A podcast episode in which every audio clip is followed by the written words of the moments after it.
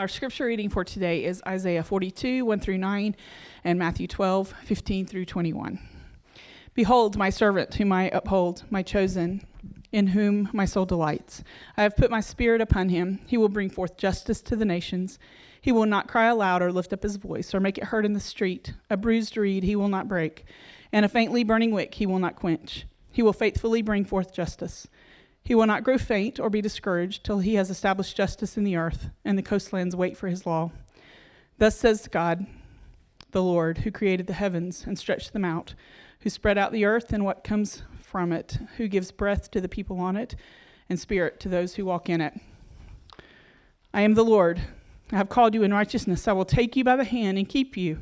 I will give you as a covenant for the people, a light for the nations, to open the eyes that are blind to bring out the prisoners from the dungeon, from the prison, those who sit in darkness. I am the Lord, that is my name. My glory I give to no other, nor my praise to carved idols. Behold, the former things have come to pass, and new things I now declare. Before they spring forth, I tell you of them. And then from Matthew, Jesus, aware of this, withdrew from there, and many followed him, and he healed them all and ordered them not to make him known. This was to fulfill what was spoken by the prophet Isaiah. Behold, my servant whom I have chosen, my beloved with whom my soul is well pleased. I will put my spirit upon him, and he will proclaim justice to the Gentiles. He will not quarrel or cry aloud, nor will anyone hear his voice in the streets. A bruised reed he will not break, and a smoldering wick he will not quench, until he brings justice to victory. And in his name the Gentiles will hope. This is the word of the Lord.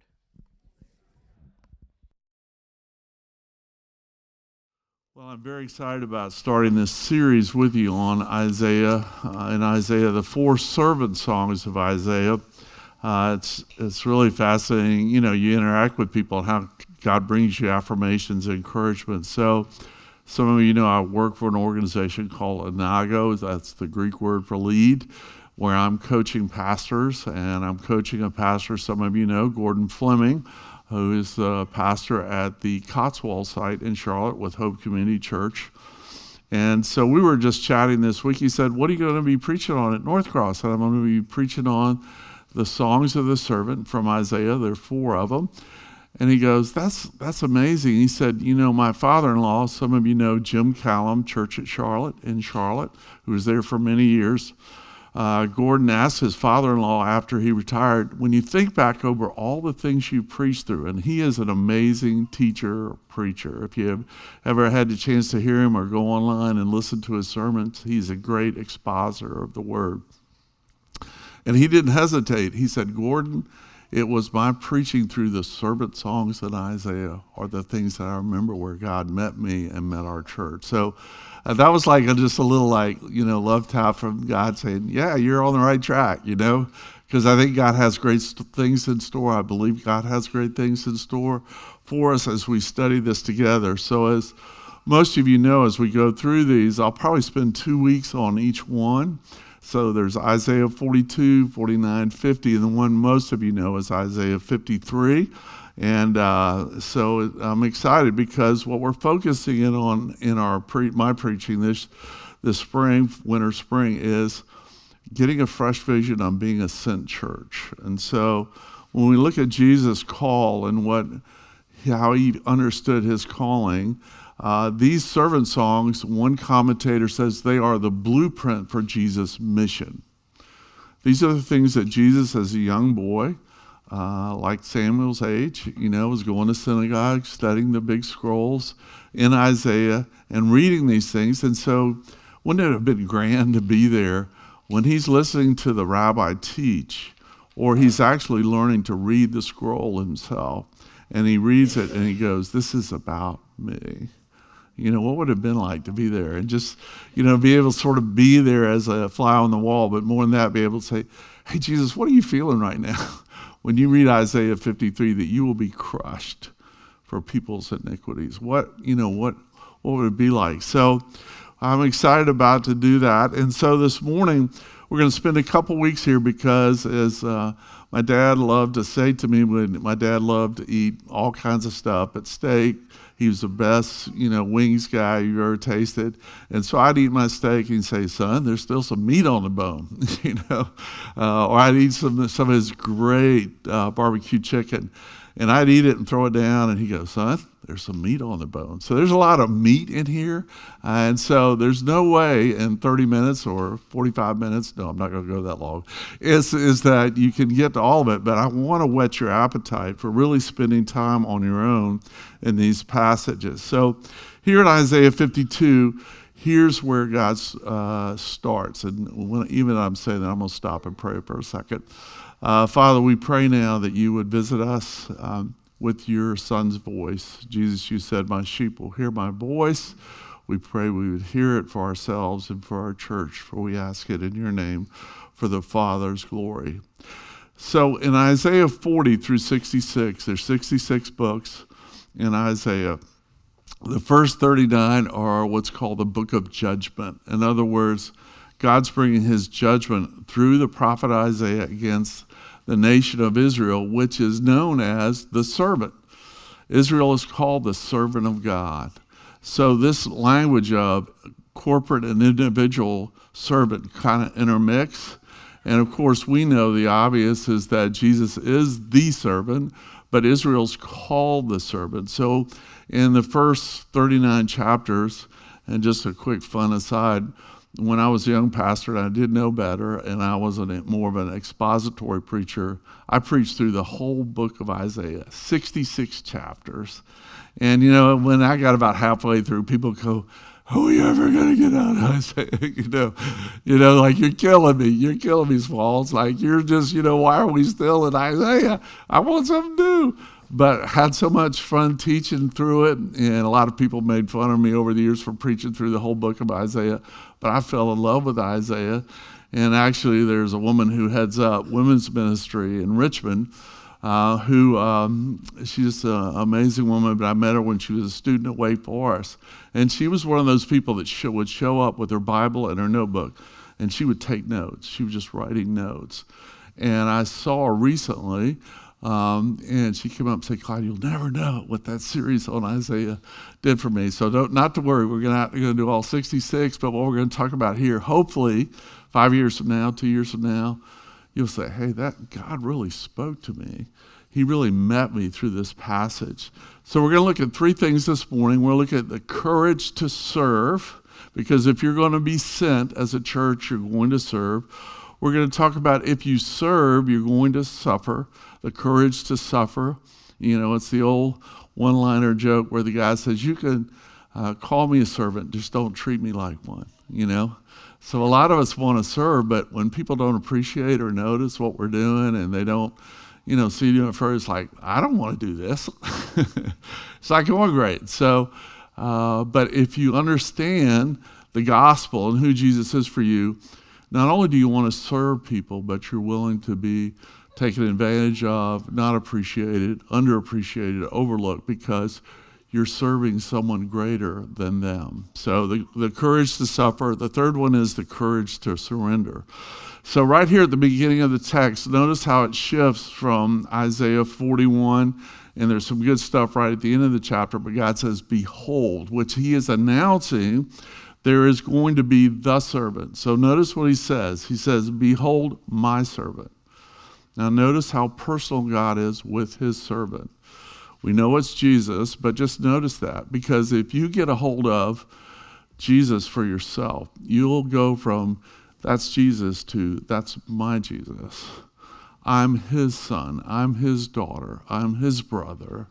I understand I'm in a friendship with God. I just don't know about God, but I am a friend of Jesus because he is my friend.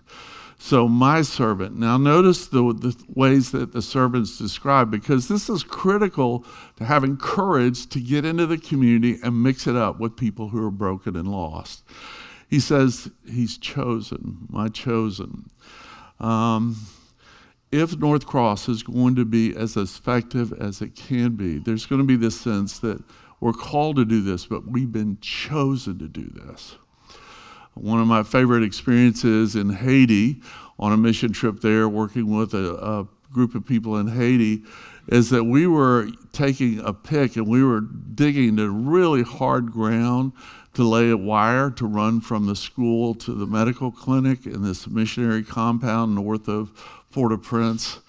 And it was hot and I was miserable. And you know, it's kind of like thing you throw the pick and you, you just feel it. It just goes right up your arms. It hurts your arms, hurts your chest. You know, sweat's dripping off of you. I'm going, man, I hate this. you know, I, this, you know, I, you know, can't we pay somebody to do this? You know, so, but you know, that's part. I got to lead by example. I have to serve. Okay, so you know, I'm hitting the ground as hard as I can, barely making a dent. And there was a young guy, like some of the guys we have in here. He was ripped. He was strong.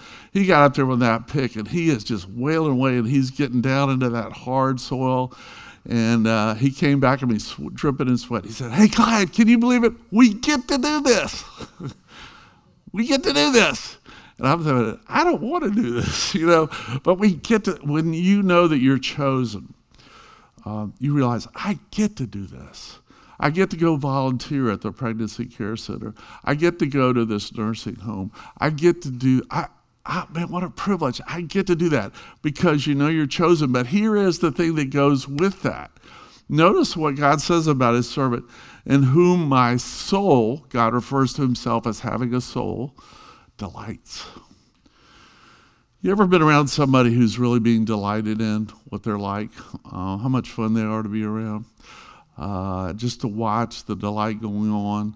Uh, last night, of course, we were at a great wedding, a celebration, and I know Gracie Petty because she grew up in uh, uh, our church. You know, I met her when she was probably mm, nine, ten years old. Now she's getting married, and uh, her dad absolutely delights in her, and she just radiates it. She just radiates it. She is a young woman who's delighted in, and now to meet her husband, I've been around him a little bit, but actually to see him at the wedding and watching them dancing together, I saw amazing delight. Enough, I mean, it's just like, wow. I get a little front row seat here.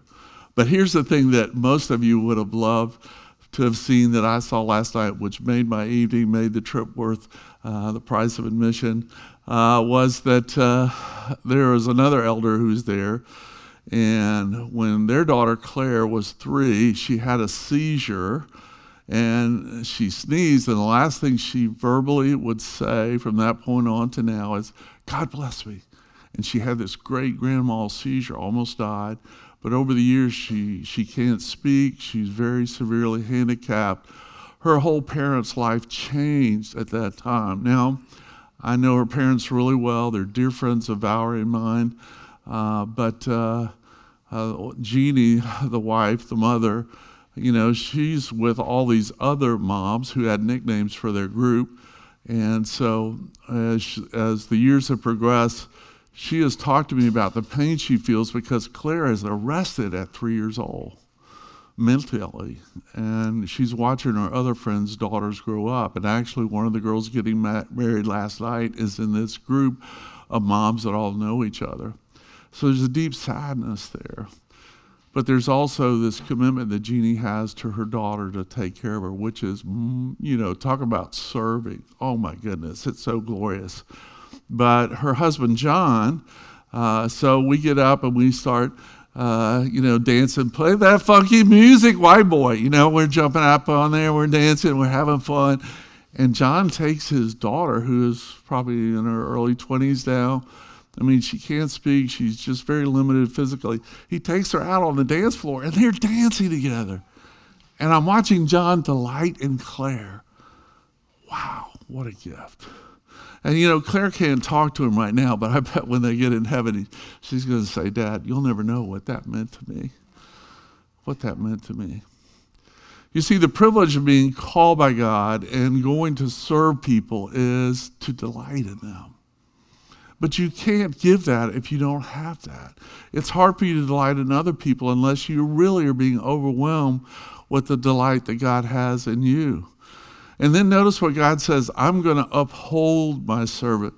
He says that I, um, yeah, see in whom my soul delights. I put my spirit upon him, and he will bring justice to the nations. Oh, I'm sorry, I skipped over uh, whom I uphold. And you can look at Isaiah 41:10. We'll go back to that next week. But God says, I'll put my spirit upon him.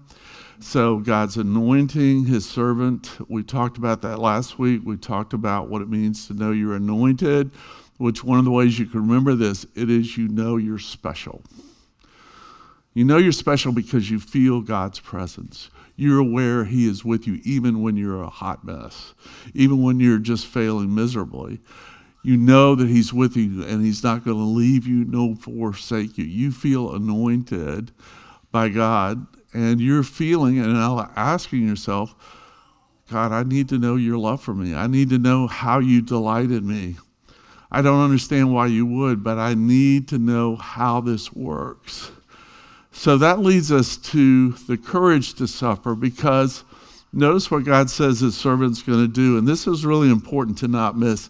He will bring forth justice to the nations. Now, in Hebrew, there's two key words for justice. One is to bring restoration. In other words, to work really hard to make the order of your community, your country, whatever, what God intended it to be. There's justice that's uh, punitive. You bring justice against those who corrupt, those who steal, those who do horrible things.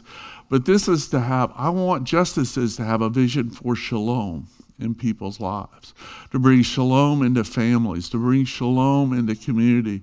We want North Cross to flourish, bring justice to bear, that it, things are the way God intended them to be. And we're addressing them practically as servants and doing those kind of things.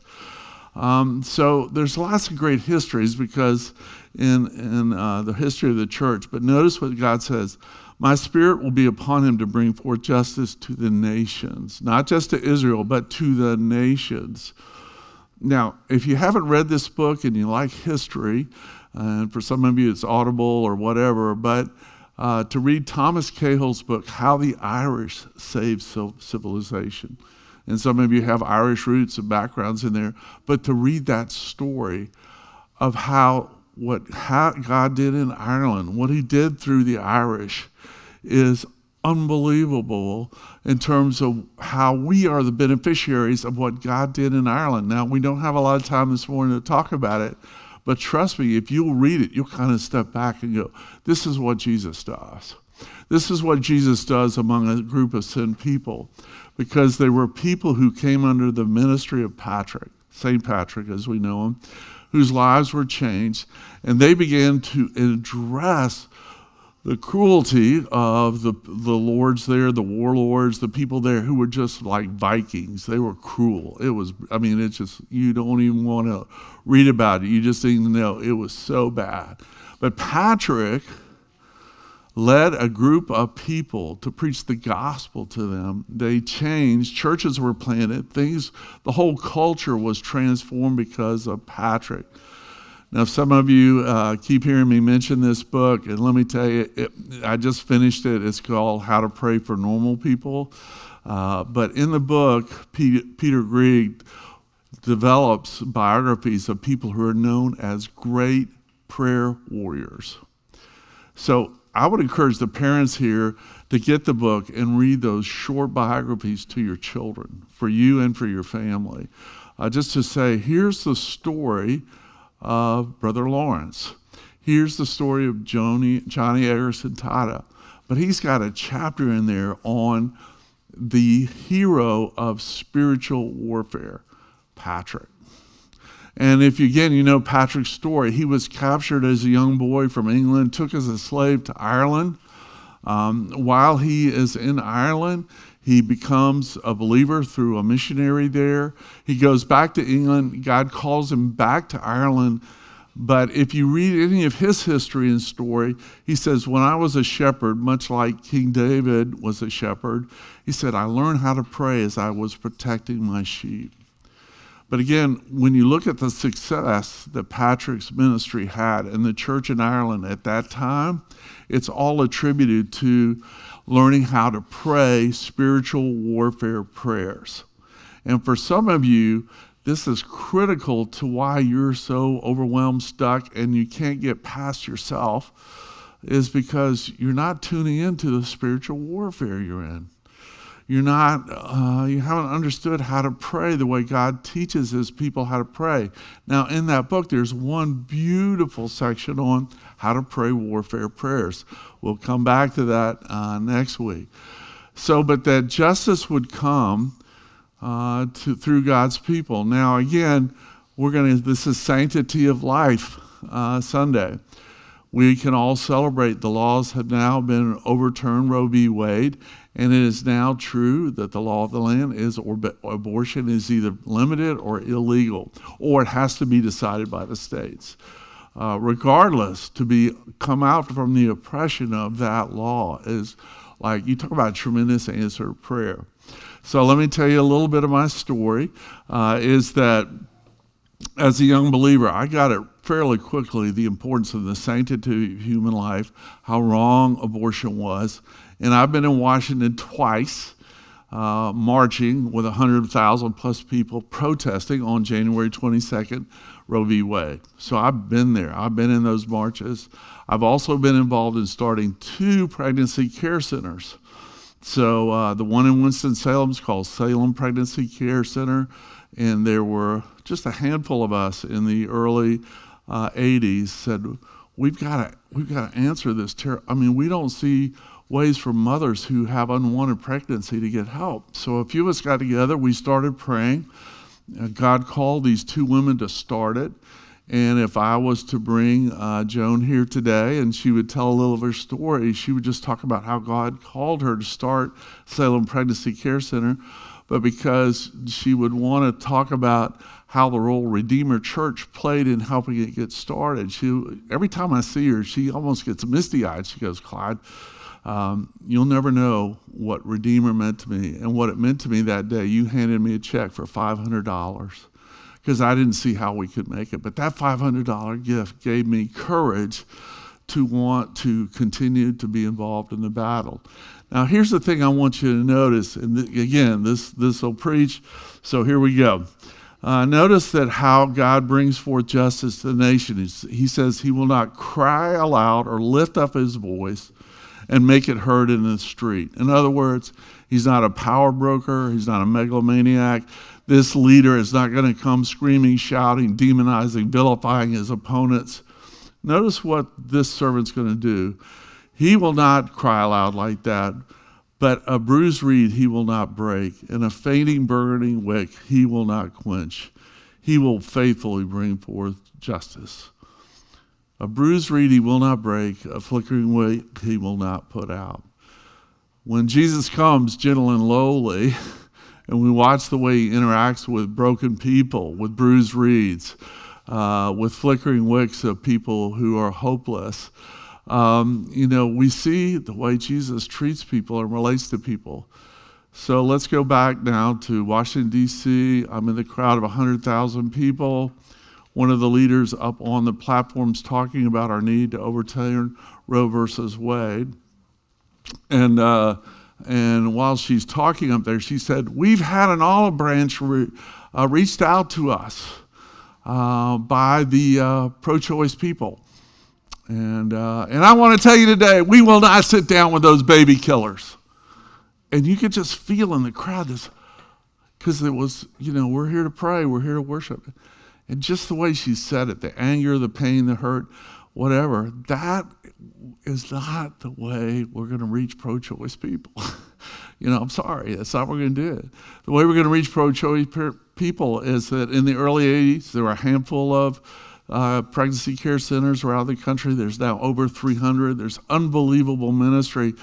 But the way that we're going to bring justice is to sit down with women who are in crisis, men and women in crisis, and say, there's another way. You do not have to kill your baby, okay?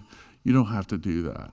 And just the way you can see how the culture, the way the culture has been influenced, not by people who are yelling and shouting and screaming, baby killers, uh, but they've been speaking softly and gently by serving people by creating venues where they can come and get help.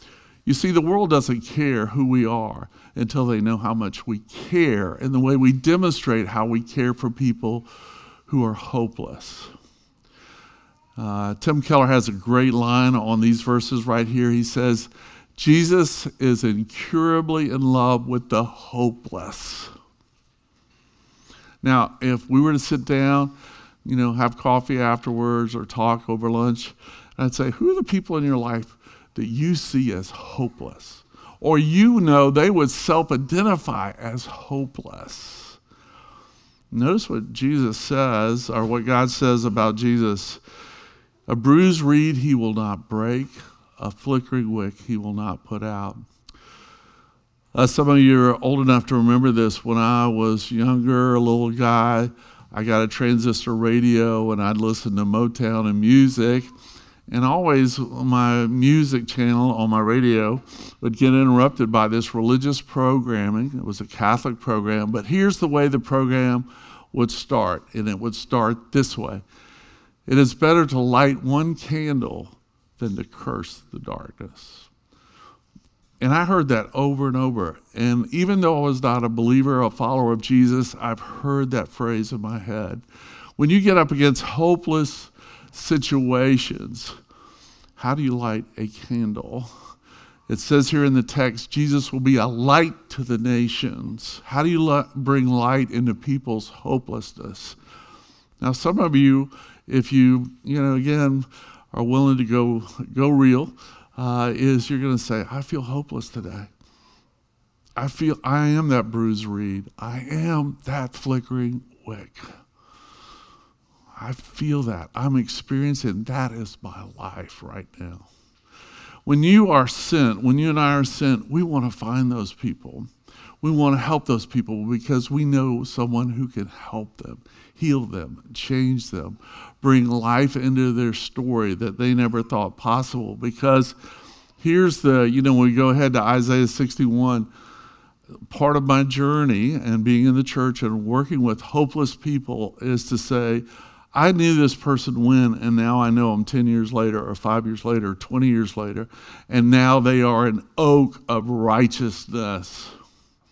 And so I want to say to you today if you're feeling really hopeless about your status and where you are, God will not abandon you because Jesus is incurably in love with you. He will not let you fail. Hudson said it earlier. He will complete the good work. He started a good work. And even though it feels like I am right on the edge, the cliff of despair, um, He's going to make your life burn bright with His presence. I've watched it happen. I could regale you with some amazing stories. I could bring friends in who would love the opportunity to come in and just say, here's where I was. Here's how bad it was in my family. Here's how I failed in my career. But now, look at what God has done. You see, that's the ministry of the church.